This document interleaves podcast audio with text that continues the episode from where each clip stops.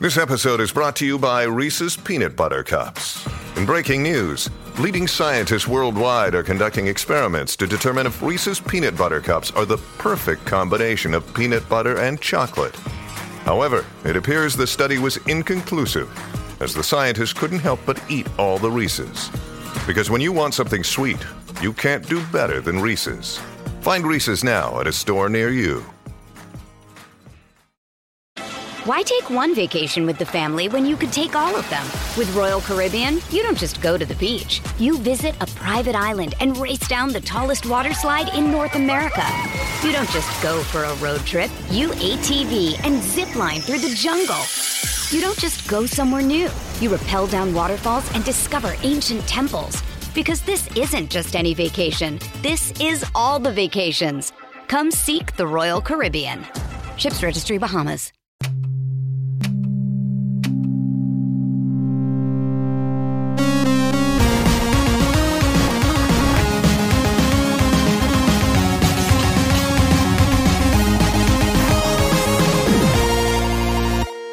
Everybody, I am here with Brendan, aka Bastich B. How's it going? I'm pretty good, and you? Excellent. So uh, you're a few hours before me, so it's 8 a.m. for you right now. Yeah, it's yeah, pretty it's 10 a.m. for me. So it's why uh, you know a bunch of people in the comments over the years of my videos have been like, "Wow, Bob looks drunk in that video." No, this is what I look like in the morning. I'm just always half asleep because just trying to grind through a day, get as much sleep as I can, and do it all over. So yeah, if we're sleepy, that's why. So, um, you are. Uh, uh, it's kind of hard to describe your channel because you have these like documentaries about stuff that are great. I loved the Alien one and the Strike one, which we'll get into in, in a bit. Um, but you also kind of just have other stuff on your channel. So it's kind of like me in that you don't have one channel for documentaries, one channel for talking, one channel. You just kind of Right. throw all on one YouTube channel, right? Yeah, yeah, yeah, yeah. So uh, I try to keep it like try to keep the variety on the channel like pretty broad. Uh, the focus mainly of my channel, at least, is the Commodore 64. That's like near and dear to my heart. It's like it's the computer I grew up on, but um, I definitely try to, um, you know, have a lot of variety. So it's not just one type of video you're always seen. You know, I got documentaries and, you know, interviews with people and uh, just a whole bunch of stuff covering arcades and uh, all the console stuff and computers. So I just like variety. That's just my personal opinion. I love what I like to do on my channel. So, um, how did you start doing all of this stuff? Like, what was the dip your toe in the water to to begin this? Yeah, so probably in I think it was 2018, I kind of got the bug again to play my old Commodore 64. I hadn't like I hadn't played it in more than a decade. I just, hmm. you know, kind of just continued on. on. to your original one. You just you had uh, it the time. My original one, no, this was one I bought probably in the late 90s. So, yeah, I had it. Well, I mean, for that's what I mean. Like, in yeah, yeah, yeah. 2018, you didn't go out and buy a N- C64. No, no, I already, I, I still already had one. It was just like in a box, and um, I kind of pulled it out and set it up again, and started playing some of my old games, like really enjoying it. And uh, I wanted to go on to YouTube and check out a bunch of videos to, like, you know, watch some videos on games, older games that I really enjoyed and stuff like that. And I honestly just couldn't find any videos with like kind of like you know proper context to them in terms of like the games that I used to love. Um, and I was kind of surprised there was really high profile C64 games that sh- I couldn't find any videos that was satisfying to me, like represented the games. You know, like I felt like it was a bit of a disservice. And I'm not saying there's no good C64 channels or anything like that. That's obviously ridiculous. But I couldn't find anything personally that I like gravitated towards. So I was like, well, screw this. I'm just going to make my own channel and, you know, represent Yeah. the games the way I used to like love them and just give give them actual context and some sort of historical context with like the making of them and people behind them just so these games have more representation. So that's the whole reason why I started my hmm. channel. Yeah. Yeah, you know, much. but you you do have a good blend of making sure people know why certain why certain facts are important for that time because and this is kind of a, a, trap that i fall into on both sides i either over explain or i skip right by it and people are like well why did that matter but you know right. things like you know the, in the alien one you were talking mm. about the release of the movies and how that related to the reaction of the fans for the games and if you had left that out uh, the video would have still been good but it just it added much more perspective and for people that grew up then it's an immediate click of like, oh, that's right. And yeah, for yeah. people who hadn't, younger people, they could be like, oh, well, that's interesting. I didn't think there would have been a bad alien movie, which right, right, yeah, there were. But yeah, no, um, that's that's what I think uh, a lot of um, a lot of videos don't actually do, and you know they don't put things into perspective. So if somebody is if you didn't grow up with that exactly what you just said if if you didn't grow up with these games or in that time you wouldn't really get the gist of what somebody is really saying. You would just get a like a vague idea of what they're saying. And i'm trying to like make videos so just people that don't know much about a system can actually watch it and enjoy it and have some sort of sense of what's going on as opposed to like you know having like a gatekeeper kind of mentality where if you don't know anything about that system, you've got no chance of really understanding what somebody is talking about. You're just getting like a vague idea. So always try to make it like as open as possible, which I think is like kind of more fun to watch anyway. Yeah, I mean those videos are good too. It's just as mm. long as you know, uh, like a good example. Somebody in the comments the other day said, yeah. "Hey, you know, uh, I, I tried to follow this video, but why? Why would you need to use a SCART connector?" And I was like, you know, all I, all I would have needed to do is put, which I did update by the way, but in the description I could have just said this video is for people who've already decided they want to use RGB SCART cables, and that's yeah, yeah. it. So now mm. it's up to the the viewer. If you don't, if you look at this and you go, "What the heck is this?" and you don't even bother to to click on the description before commenting, now it's on you. But that was a very valid question, and I screwed that up. But it was also a video that was only really about that subject. It wasn't a video about what is RGB. So, right. you know, I think as long as you as long as you have mm. some kind of very quick and basic disclaimer, like you need yeah. to know what a Commodore 64 is before watching this video, yeah, whereas you really don't. Uh, especially with the alien video, you you absolutely don't because you mentioned different versions and stuff like that. So yeah, yeah, I like them both. I like both styles. Cool. Yeah, me too. I mean, uh, I've got to like, you know, try to keep it varied. That's all I can really say. Uh, uh, I do like both styles. Um, uh, obviously, the historical context for me is always like prom. I would, I just love like looking back at stuff and uh, getting that kind of nostalgic feeling and like uh, putting it into perspective, kind of thing. You know, it's funny though. In the Alien one, I agreed and disagreed with you about something. I actually liked Prometheus. I liked that movie. I don't know why. Oh, I just thought it was cool. But yeah. holy crap, that scene where it's going straight forward. And you were like it's... just go left. How about go right? Like i was so mad in the theater. I was like uh, yeah. this is the dumbest thing i've ever seen. I can't believe this is a big budget film. This yeah, is some yeah. shit out of a b horror movie. I know like, oh, exactly oh, let's, right? let's go into the back room with all the knives and chainsaws. That's the perfect place to hide. Like turn left. What's wrong with you? I know i just when i watched it in the cinema i just couldn't believe what i was watching I mean, obviously the spaceship is massive. And even if you went left or right, you probably wouldn't have been able to outrun it realistically. But, you know, if you were a normal human, you would have looked back and either ran left or right. You would not have carried on running forward. It's ridiculous. yes, that, that absolutely drove me crazy. I couldn't believe it. Oh, I just I couldn't like stand it. at all. The second I know. Uh, it's terrible. it just gets worse and worse, right? yeah. yeah. Uh, what a shame. So, um, where, how did you start out with the the C64 as a kid? Like, was it because um, in the U.S. Mm-hmm. that wasn't the the most popular one? Home computers, you yeah. had like IBM PCs, but most kids that I knew, at mm-hmm. least when I was growing up, had the NES. Some mm-hmm. were Master System on the West Coast, but um, but it was mostly just like console and, and yeah. IBM compatible PC. Remember that IBM compatible? yeah. I love that. Um, so I grew up in uh, South Africa when I was a kid, and I moved in Durban, South Africa. It's like on the coast, okay. north coast, and um, so we got mainly uh, as far as video games go, we got a lot of European video games and Japanese video games. That was predominantly what I grew up on. And obviously, we got US stuff, but it was mainly European and Japanese. So, So, uh, I'm going to interrupt mm, a second. Is Mhm. South Africa PAL or NTSC? And is it 50 It's- hertz or it- 60 hertz? it's PAL. That's what I thought you were going to So, say. yeah, yeah, yeah. okay. Just checking. So, yeah, so I had a UK um, Commodore 64. I got it in 1984. My dad bought it. Uh, before that, I was playing at my friend's house, my next door neighbor.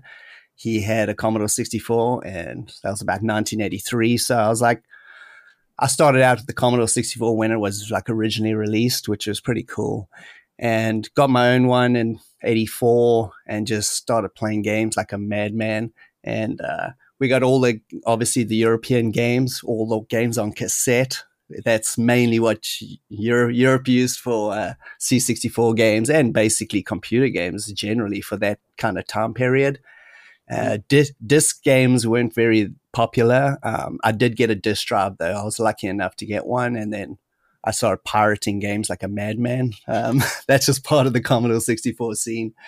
But uh, yeah, that's that's where it started, and then obviously progressed to like you know consoles and that later. But my C64, I used that right up until the bitter end, like in 1993 which I know uh, as far as US goes, it was long gone before that. It was, you know, it had faded out by like 89 was like the end of like real releases, 89, 90. Like, and that's pushing it to the limit. But in Europe, the computer went on for a lot longer, especially games wise. So Mhm. I was r- there right to the end, but I did get a Sega Mega Drive before that. So I was playing like Commodore 64 and a Mega Drive, which is really weird combination, but uh, uh, an awesome absolute- combo, it's, I absolutely loved it. So that's that's that's where my C64 days started. Anyway, You know, it's thinking back to that time, right? I had Mm. a, a Tandy color computer too, so I guess I, Mm. I didn't know this until later in life. But people called it the Coco 2 or something. But yeah, I got Um, one right here. Ah, that's awesome. yes, you do. So I was just about to say, you got the cartridge port right in the side, which you can Yeah. see right over your mic.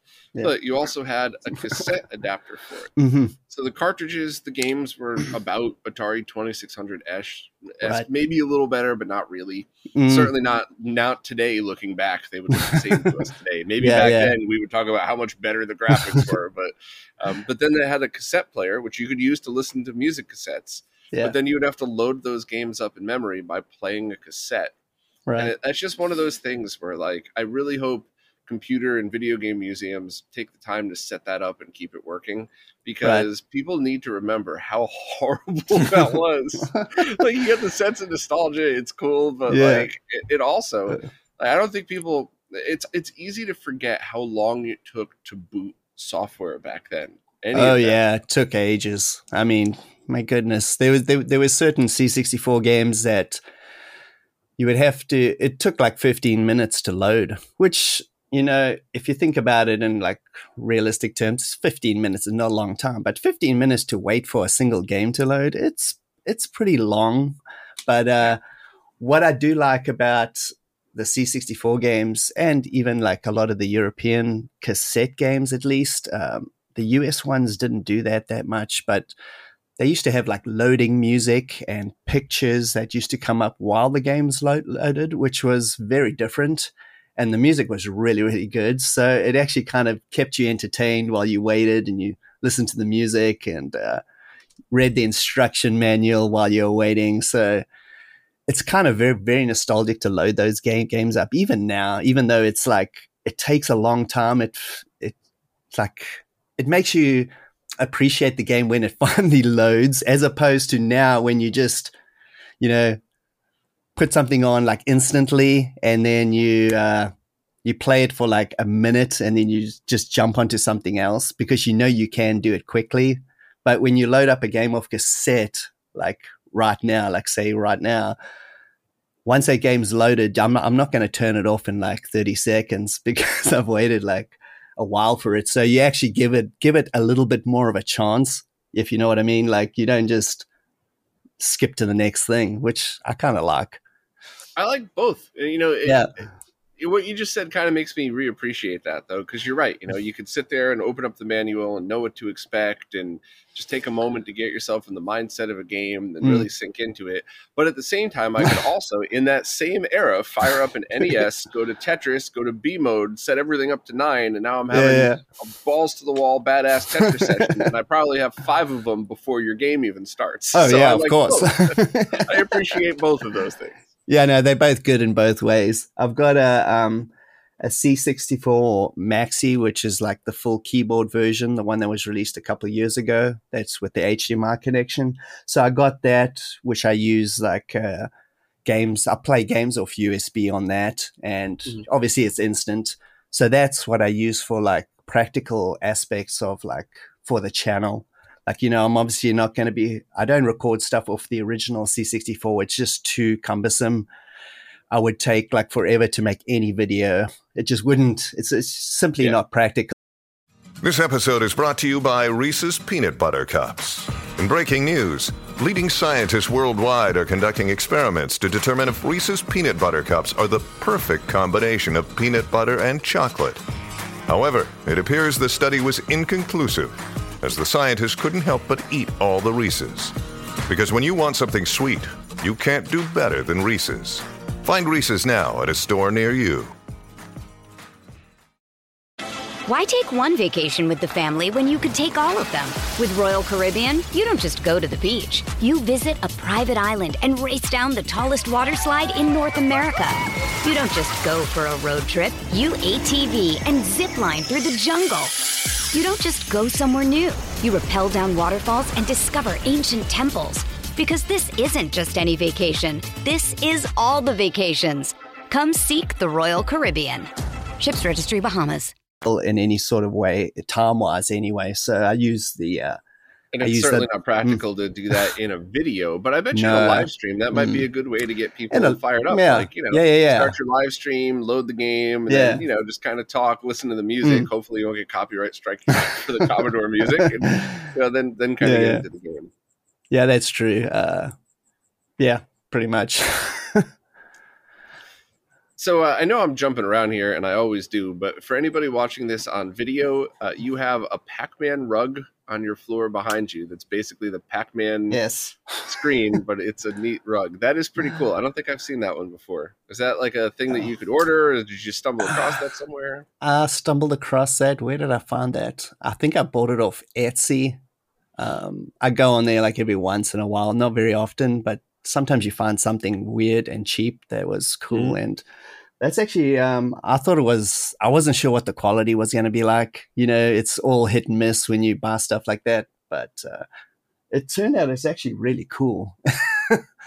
I got uh, two two in a row. Lucky, I got one that's uh, like a hand towel for a bathroom that has like yeah. video game controllers on it, and then I had a toilet seat cover that I had a Super Mario World scene on. So like Mario shooting out of the pipe and the thing, and uh, I put that up on social media, and I was so yeah. annoyed. Nobody commented that it was the perfect four by three aspect ratio. I made all the artwork myself and made sure to line it all up. But yeah, that was that was two really really cool ones in a row. But I like stuff like that. I'm always kind of looking around seeing you know, I, have just it, it, took till my late twenties, but I just embraced that I'm weird. I don't really care if anybody doesn't like that about me. So if if I want to surround myself with things that make me happy, anybody else could get out of my house if they don't like it. So, oh yeah, I totally agree.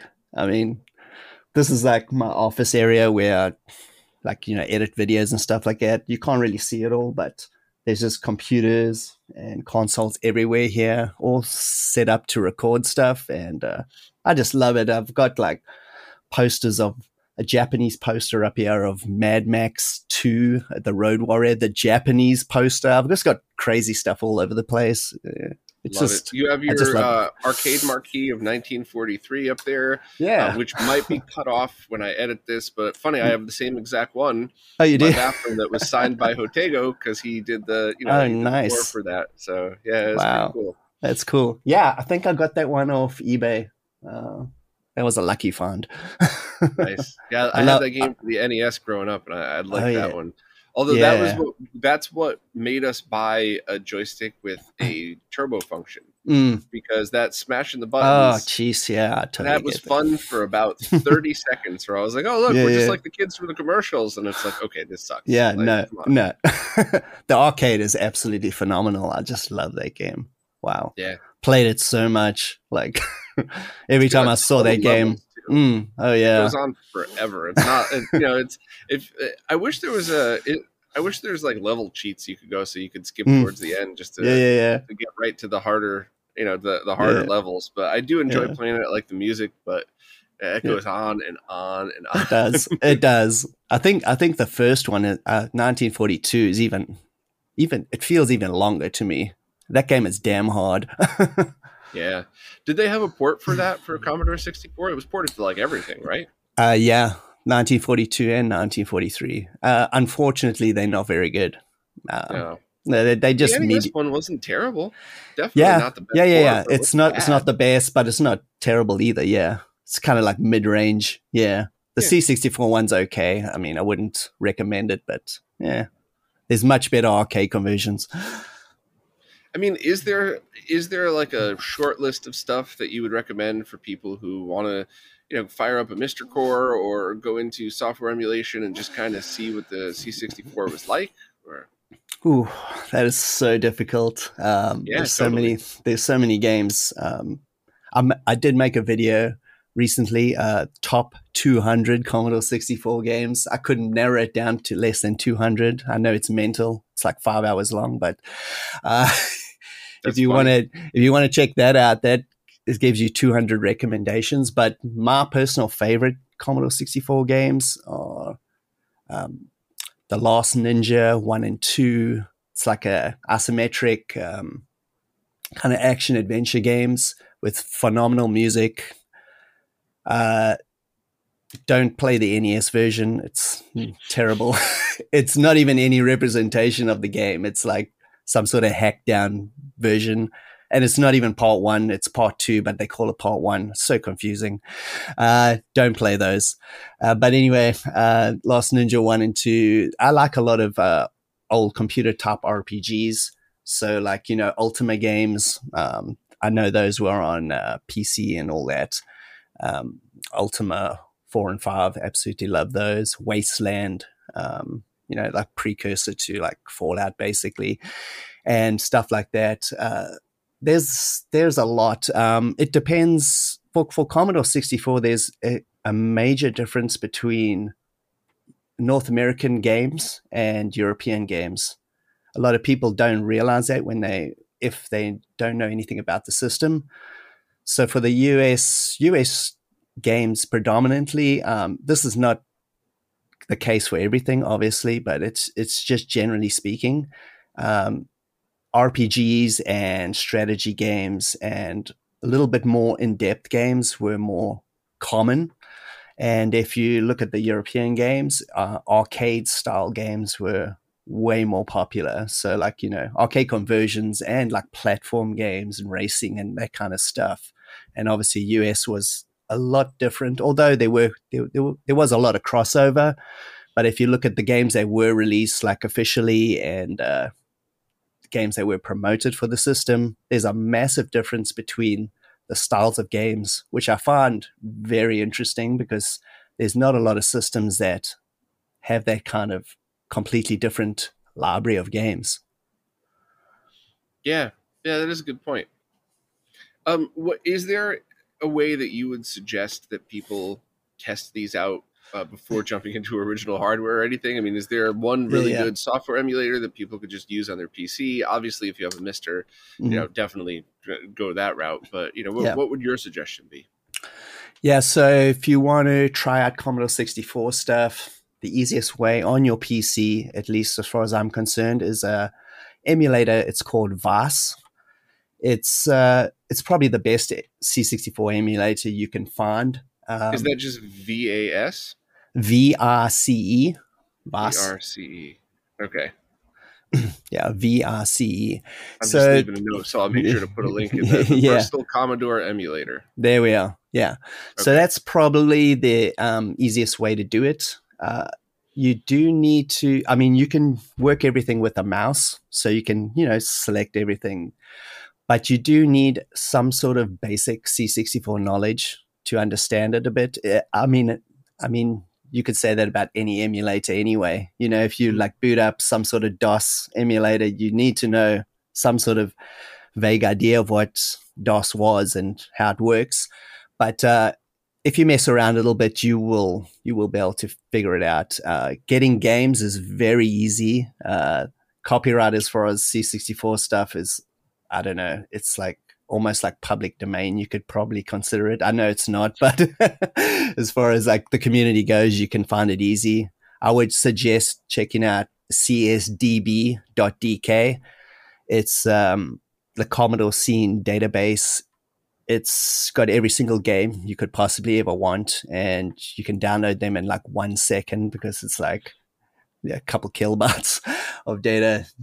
The games anyway, so um, yeah, that's that's the best place to pick up games. So that'll that'll definitely get you started.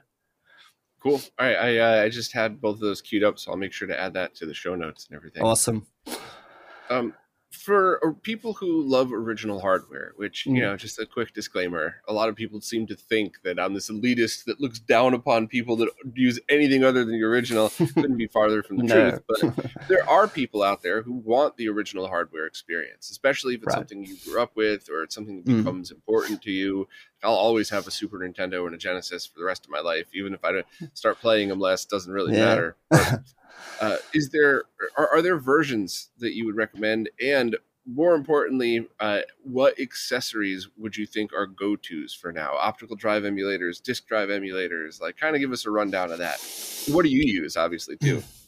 Yeah. So for the C64, like I said earlier, um, actually the reason the way I got back into C64 in general was because of the C64 Mini that got released. Um, I was actually a backer on that a couple of years before it even got released because I wanted it so so badly, and uh, that was actually the gateway to get back into C64 because um, I could play it on like a modern TV on that. I didn't have a CRT at the time, so I had to buy one of those to play, but.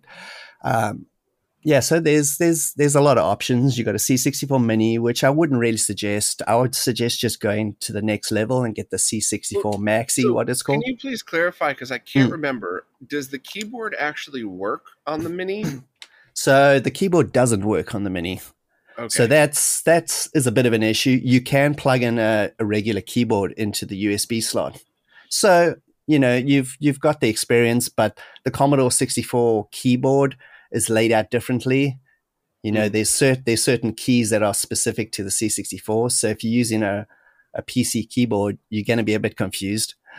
You know, it's not going to line up. So it makes playing certain games confusing, uh, basically. So I would suggest getting the C64 Maxi, which is like the bigger full size version of it, and the, mm. with a fully functional keyboard that makes totally sense. And that you can obviously just, like I said earlier, you can just put games onto a USB drive, stick it in, and start playing. And that's the best way to play modern C64 games, I feel. If you're going for original hardware, which I love original hardware, but I use the original hardware just for messing around and playing stuff. You know, you can't use it practically for video a- applications, but for a C64 that I've got. I've got an NTSC one right now because I don't have that. Well, I got a PAL one, but I use the NTSC one now because I live in Canada. So um, for that, I got a cartridge. It's called a Kung Fu Flash. Basically, it's like a flash cartridge. You can put on, um, you know, all your games and put it into the back of the real Commodore 64, which has a cartridge slot and then you can it gives you a menu system. So you know like a lot of other things like that on other systems. And you can play games that way. That is a phenomenal way to play on your real c64 because the kung fu flash cartridge is not that expensive. So you're not looking at like three or four hundred dollars like some of these ones out there for certain systems. You're looking at um, i think it was 50 or 60 dollars which is pretty reasonable for what you're getting And so the Kung Fu Flash cartridge, I would highly recommend that, especially if you um, have an NTSC C64 and a PAL one. It's actually compatible. The NTSC um, the NTSC compatibility is not 100% because it's made in Europe, the Kung Fu Flash cartridge. But for me, for just messing around on my real C64 once in a while, you know, to play the games on the real thing, it's perfectly fine. So I think that's a really good solution. That's awesome. So I was just kind of um, I'm taking notes as I was listening. Uh, mm. it, so I'm going to have all the links to everything that you just mentioned in the description for people that want to kind of go through all of this stuff. But they all look like pretty decent options. Um, and you know, the mini consoles are definitely good gateway drugs for yeah. lack of better you know lack of better description here. Yeah, yeah. Um, how how does the mini and the maxi really compare though? Like, is it is it going to be a thing where the audio is all off and delayed and there's input mm-hmm. lag and or, or is it good enough? I think uh, i think if you just want to get a nostalgia fix i think it's good enough. I think for the um the mini and the maxi there's you know there's a slight delay. It's not enough to even for me it's not even enough to even complain about. Uh, but uh, sound wise, the C64 has like a really awesome uh, sound chip, the SID chip. Uh, the music is absolutely phenomenal in the system. And, um, you know, the Mini and the Maxi do a decent job. Uh, for most games, you're not going to notice too much of a difference. Uh, there are certain games where it sounds a little bit off, but, uh, you know, sound emulation is pretty difficult. I'm sure you understand that. But uh, I, I, think I think like you know, for most for most people, you you're going to be pretty happy. So uh, it is a good solution, and I think I think the mini consoles are are really cool things to get people into something, and uh, it doesn't have to be perfect. That's not really the point. It's just it's like a gateway like you said it gets somebody like interested in something and you can just try out a whole bunch of games really quickly and uh, I think they're a great idea. I wish uh, they need to make a Dreamcast one. Come on, get on that Sega. Agreed. Agreed. So, yeah, I mean, you know, it's one of those things where with the original, uh, the best example, the original Genesis Mini, it's like yeah. one of my cousins asked me about that. I'm like, mm. look, if you want to feel a blast of nostalgia from when you had one as a kid, absolutely buy it. absolutely buy it. Spend 15 20 minutes going through a couple of games playing a few minutes then put it on your shelf and you have this really cool box and mm. thing on there and it's great but if you actually want to play it forget it whereas yeah. the second one the genesis mini 2 yeah yeah why don't give it a try see what you think if if you like it but something feels off after a couple hours of playing then go to the different solutions but hey, you might just like it that's fine so I, I really hope that the, we get to a point where they're they're all kind of like that, where they're totally usable and they're not. You don't have to add that huge disclaimer like, "Well, look, this isn't quite how they play, even on flat right. panels." So, yeah. yeah, yeah. Um. So, growing up in South Africa, what you said obviously you know there's the european connection and it was pal stuff but did you get a lot of things um, from other parts of the world that maybe other people might not have had exposure to? Like you also mentioned you had some japanese games that you were able to get there. Yeah so uh, a lot of uh, systems weren't officially released in south africa. You know um, I remember the, the first system I remember actually got officially released by a real company was the Mega Drive or Genesis. Mm. Um, I remember Sega actually was in South Africa and they had, you know, a, an official presence. So that was the first time I remember um, an actual company release something. But uh, so everything else was kind of like the Wild West, you know, like you just got um, you. I basically went to import shops all the time, um, video game Im- import shops, and used to buy the stuff that way because that was the only way to get it. And um, most of it, like I said earlier, was from Europe, uh, in- England in particular, and also uh, lots of Japanese stuff. Um, did you have to deal with any kind of region modding back then in order to get the Japanese stuff to work or patching? So, so for the most part, the Japanese um, yeah, uh, my Mega Drive, I got it modded, and so I could play Japanese and uh, PAL European games. So that's how I, I got that to work. Um, and there were also, just shops in South Africa that would do that. I'm sorry to keep interrupting, but oh, like, oh no, yeah, uh, this is my first exposure yeah. to that. A really good friend of mine grew up in South Africa, mm. but she never played video games, so I never yeah. got any of this info from her. Yeah, so there's where I used to live in Durban. Like if you went, you had to go into the big city to go to these shops or some sort of big mall. But I would always end up stumbling across these small little shops, usually run by some crazy uh, little Chinese guy or something like that. He used to like, there were multiple dudes that used to, uh, there was a Taiwanese guy I used to know, and they all owned these like tiny little shops, but they imported like all the games and they would just, um, they would mod your console for you or whatever hmm. system it was. And, uh, yeah, they would, you just give it to the guy and come back the next next day and it's done. And then you have like access to his entire like shop full of uh, Japanese games, which was like absolute like gold mine to me. Like besides the C64, like import games is like my favorites.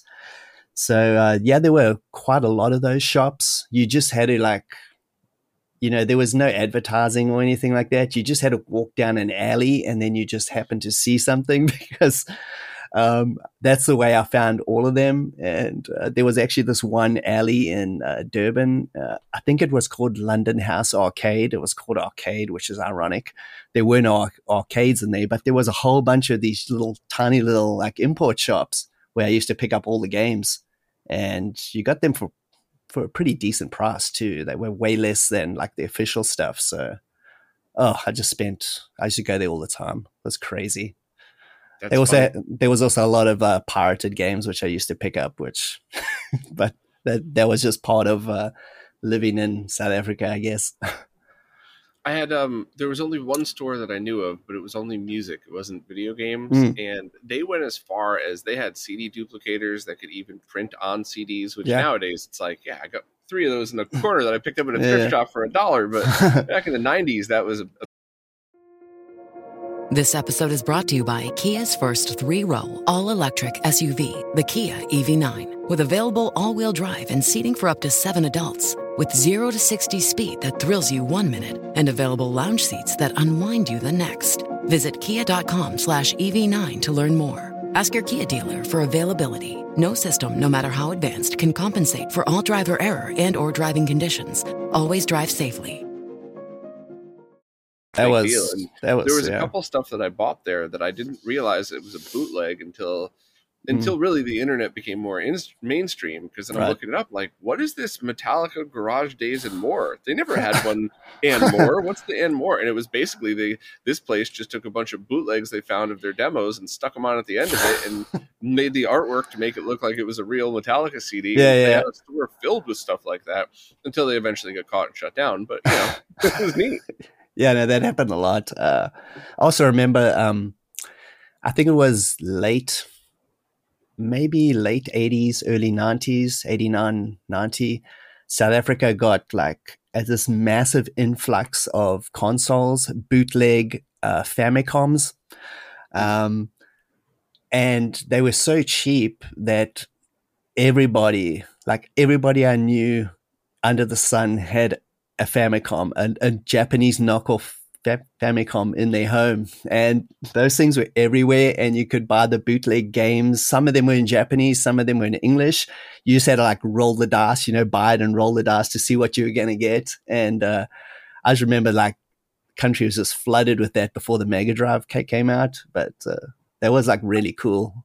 I just, yeah, I absolutely love stories like that. And there was, I'm, I'm seeing if I could look it up. Ah, I can't find it. There was a friend of mine uh, grew up in Albania, and it was the same yeah. story of like their bootleg Famicom stuff, but yeah, it, was it was called something crazy. I've talked about it before, like the um, like the Terminator or something like that, or you know, yeah, yeah. It was you know whatever local company stuck a made up a name exactly for it, put it on, but I think his might have been the one that was actually a Sega Genesis, but it looked like a Famicom or something. Uh, like ah, yeah, there's lots of weird variations. It's so weird. Yeah, just, that's why I, I, kept, you know, that's why I keep asking yeah. you all these little nitpick mm. questions. That shit's just fascinating to me. Yeah. we had um, I didn't live near a KB Toys, which was a, a thing back then. Yeah. I lived near two Toy Works, which is the same thing but a different brand. And they were uh, Nintendo only for a while, and then they had Genesis stuff, and then I mean, that was really it. They didn't have any Master System things. They didn't have any Commodore, or you know, if you wanted the small computers, you had to go to Radio Shack to get the Tandy stuff, and you know, this. So it was very, very limited for me growing up, which is why I always loved hearing stories about what other people saw as kids. Yeah, I think uh, I think the shops in South Africa, as far as games go, were pretty diverse. Uh, Mm. The ones in the '80s were very computer related. Um, there was basically no console stuff at all. Computers were a lot more prominent um, in that time, in the '80s and early '90s, and then consoles obviously became like the driving force, and then like the shops kind of switched, but. Uh, they were pretty diverse. I was like, you know, I wish I, I wish I could go back in time and go to those shops now and actually document them. You know, like because you look online to find stuff about old video game shops and there's hardly anything. Like because we Yeah. all just we we lived in that time and we didn't think that it was going to go away. So nobody like documented these things. Like there's no i've I've like no photos or video or anything of all the shops I used to go to, which ah man, it's such a such a shame that none of those are like around for people to look at now. But it'll be pretty fascinating. I think if I had to look at them right now, I'd be like, "Whoa, you had that? I didn't even realize it." You know, that kind of thing. Yeah, absolutely. Yeah. Yeah, it's funny. Right. So, um, so did, did you the place that you lived was it more of a city or more of like a town that just had a bunch of shops? So I used to live out in a place called Queensburgh. It was kind of like out in the suburbs.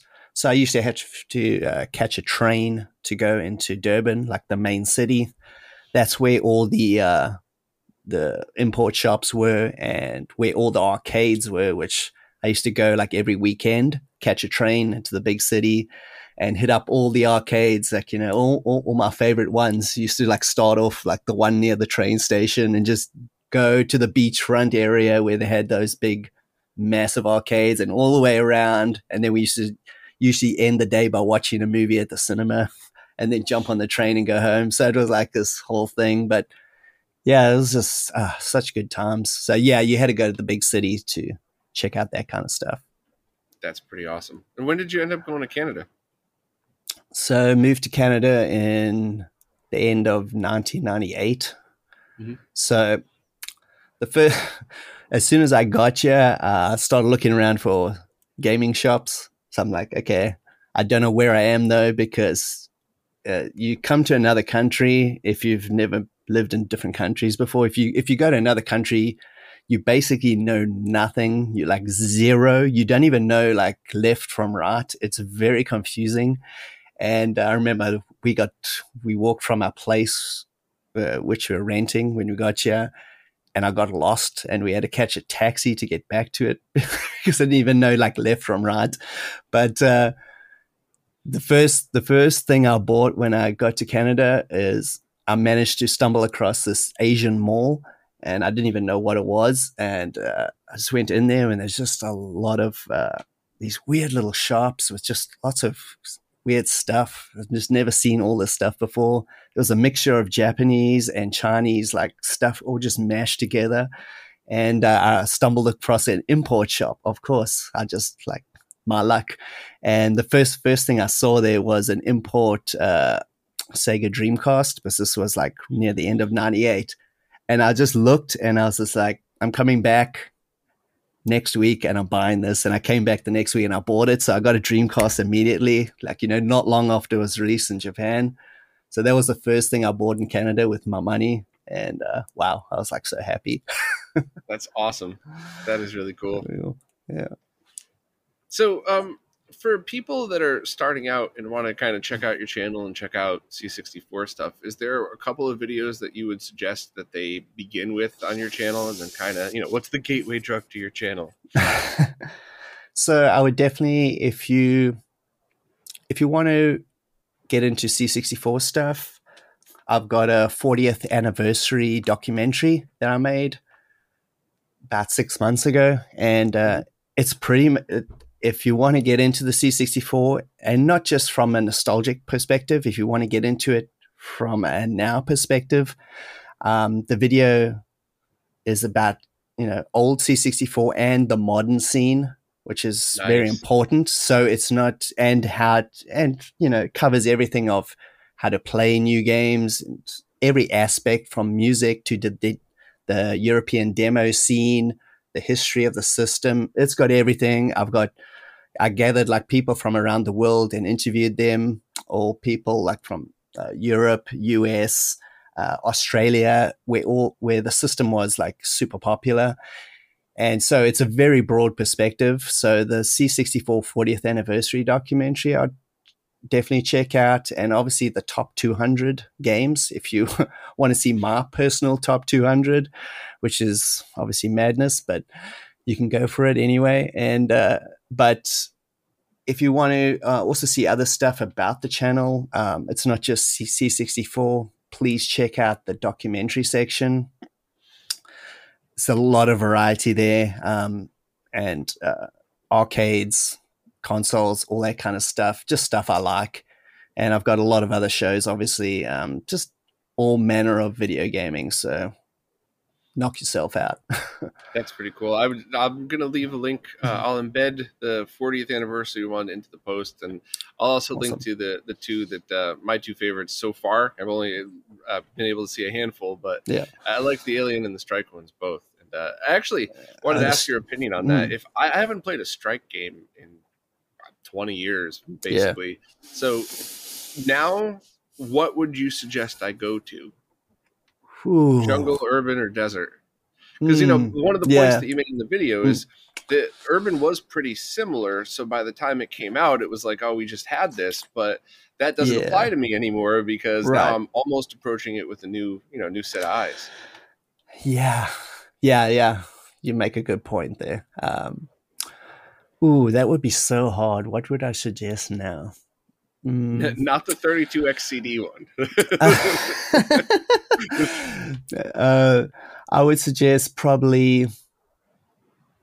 I, I still think Jungle Strike is the one to go for if you want to play the classic trilogy. You know the the mm-hmm. Genesis ones because it's it's kind of middle ground. It's a little bit faster paced than Desert Strike, but it's also it feels I don't know. It just feels a little bit fresher than Urban. I know you're saying like if you play it now, Urban will feel fresh, but you haven't played it in like 10 years or whatever. But I think uh, Jungle is definitely the one to go for. It just feels like the most complete to me. And uh, the balance of everything is probably the best. The uh, PlayStation ones are also really good. Um, oh, okay. so- Soviet and nu- Nuclear Strike, uh, very cool. I'm a big fan of full motion video. So the inclusion of FMV in those games just boosts it for me. I know a lot of people hate that, but uh, it just adds to the cheese factor for me. But uh, those are really good. But if you want to go classic, I would say Jungle, definitely. Yeah, the FMV stuff is always so interesting because I remember, I mean, I remember being blown away when I was a little kid, probably. Yeah. I don't know, 11, 12, maybe 12, 13 tops, but like, holy crap, there's real people exactly. in my video game. Like, I was absolutely blown away. And in hindsight, it was like, I'd much rather watch one of those stitched together Night Trap movies than actually yeah. play Night Trap. And right. um, Thunder in Paradise, I, you know, I made a whole lot of jokes about that. I'm friends with yeah. from Wrestling with Gaming, but yeah, yeah, that was the one that, like, I think that was the best FMV I've played so far. Although um, the one on the 3DO is it Daedalus Encounter? Daedalus uh, Encounter? Data, da- Daedalus Encounter, I think it's Daedalus called. Yeah, Encounter? yeah, yeah, yeah. Pronounce that right, but everybody says I should give that one a shot too. But I need to have pa- hmm. just like with um, Thunder in Paradise. I got to be patient. I can't just play five minutes and walk away. that one, yeah, that one is actually pretty difficult to get into. I found uh, you definitely really? need you definitely need some patience. it's got like some weird anymore. I never did, but it's got some weird mechanics. But yeah, I mean, it's pretty cool. I, I absolutely love the uh, the Sega CD stuff by Digital Pictures. Um, oh man, I just you know, Corpse Killer, just terrible stuff like that. So good, so good. Surgical Strike, Tomcat Alley. Oh, great. I I remember being absolutely devastated when I got that game. Which one? All, all Tomcat Alley. I just Oh, yeah. I always wanted to be a pilot. When I was Yeah, a yeah. kid, I could tell you every spec of every published version of every military plane. I was just I wanted so badly, and then I saw that game advertised, and I was just like, okay, now this is it. Yeah. This is what I've been waiting for. It's real people in a real F fourteen that I get to. And then I bought the game. I got home, and I'm like, you don't fly the plane? No. What do you mean you don't? Why is this even a game if you don't fly the plane? This could be. yeah. Yeah, I, oh, and I ended Yeah. up beating it on uh, easy mode, and I just, uh, I, I was devastated for that one. I couldn't believe it. I was, I was more devastated about that than when I was about 16 years old, and my neighbor, who was an army recruiter, runs into me. He's like, "Hey, what are you up to?" I'm like, "Ah, Navy recruiter just came by. Uh, you know, I'm kind of considering it." And he's like, "Dude, you're colorblind." They won't let you pump gas into an airplane, let alone fly one. What are you doing? You can't. They'll never put you in an airplane. And I'm like, Damn it. Shit. Well, there goes that. yeah, Tomcat Alley. Oh man, I played that so much. Up, I know it's just a shooting gallery. There's no like, you just point and point a cursor and just shoot. But hey, it's what I liked. yeah. Or was there any FMV stuff on the the C64? uh no, C64 not even Um, capable of that. Because, be um, well, successors with the CD drives in them. That's kind of what I was thinking of, not the C64. I Mm. spit that out wrong. Sorry. Yeah, no, I mean there were games with digitized graphics. Um, you know, um, probably one of the best examples I could think of is a game called Mean Streets, the first Tex Murphy game, the PC series. They actually put that on the C64. It's actually pretty impressive. Um, I can't believe they actually managed to do that. But uh, yeah, uh, FMV, no. Um, uh, the the the Amiga heads is capable of doing that in some sort of way, but not really. So FMV was just a little bit too too advanced at that time because CD drives, right? It- the the Yeah. Amiga and C64 obviously had disk drives, so storage space I would just not be possible.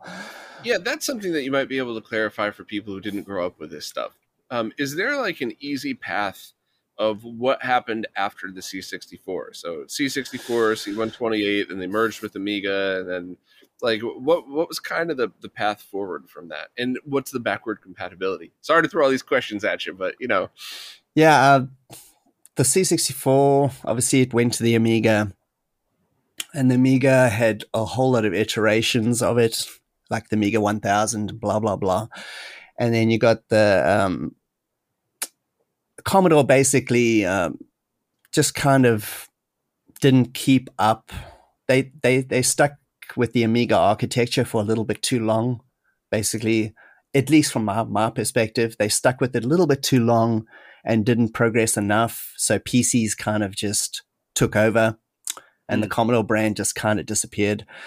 So that was kind of the end of it. They also made a few like, you know, like Sega uh, in the in the late 90s, they made a few mistakes and uh, kind of cost them big time like the um uh the Commodore um I for, yeah, I've, I've totally forgot what the name of the thing is called. It's basically a consoleized Commodore 64 um, that came out in Europe in 1990. It was basically the C64 with no keyboard, and you just stuck cartridges in the back. That was an ill-fated thing. It was a little bit too late at that point, so that cost them, you know, a lot and put everything back. Uh, the Amiga, they needed to, you know, really boost their um, upgraded a lot to have kept up, which they did, but it wasn't enough.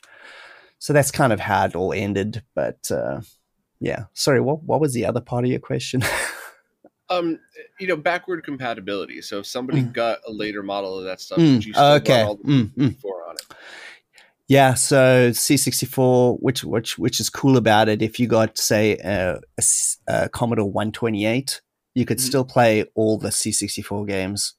So there was no uh, mm, there was no issue with that, and likewise with the Amiga, at least for the, yeah, if you watch like say Amiga 1000 or whatever, and what later models, you could play the Amiga 500 games and everything. So there was never any uh, issues like that, which was what I loved about older systems. You know, they they were you could play your old stuff. You know, modern stuff, it's kind of hit and miss whether that's a reality or not, which it mm-hmm. should be, but whatever. Um, yeah, so it's all backwards compatible. Yeah. Awesome.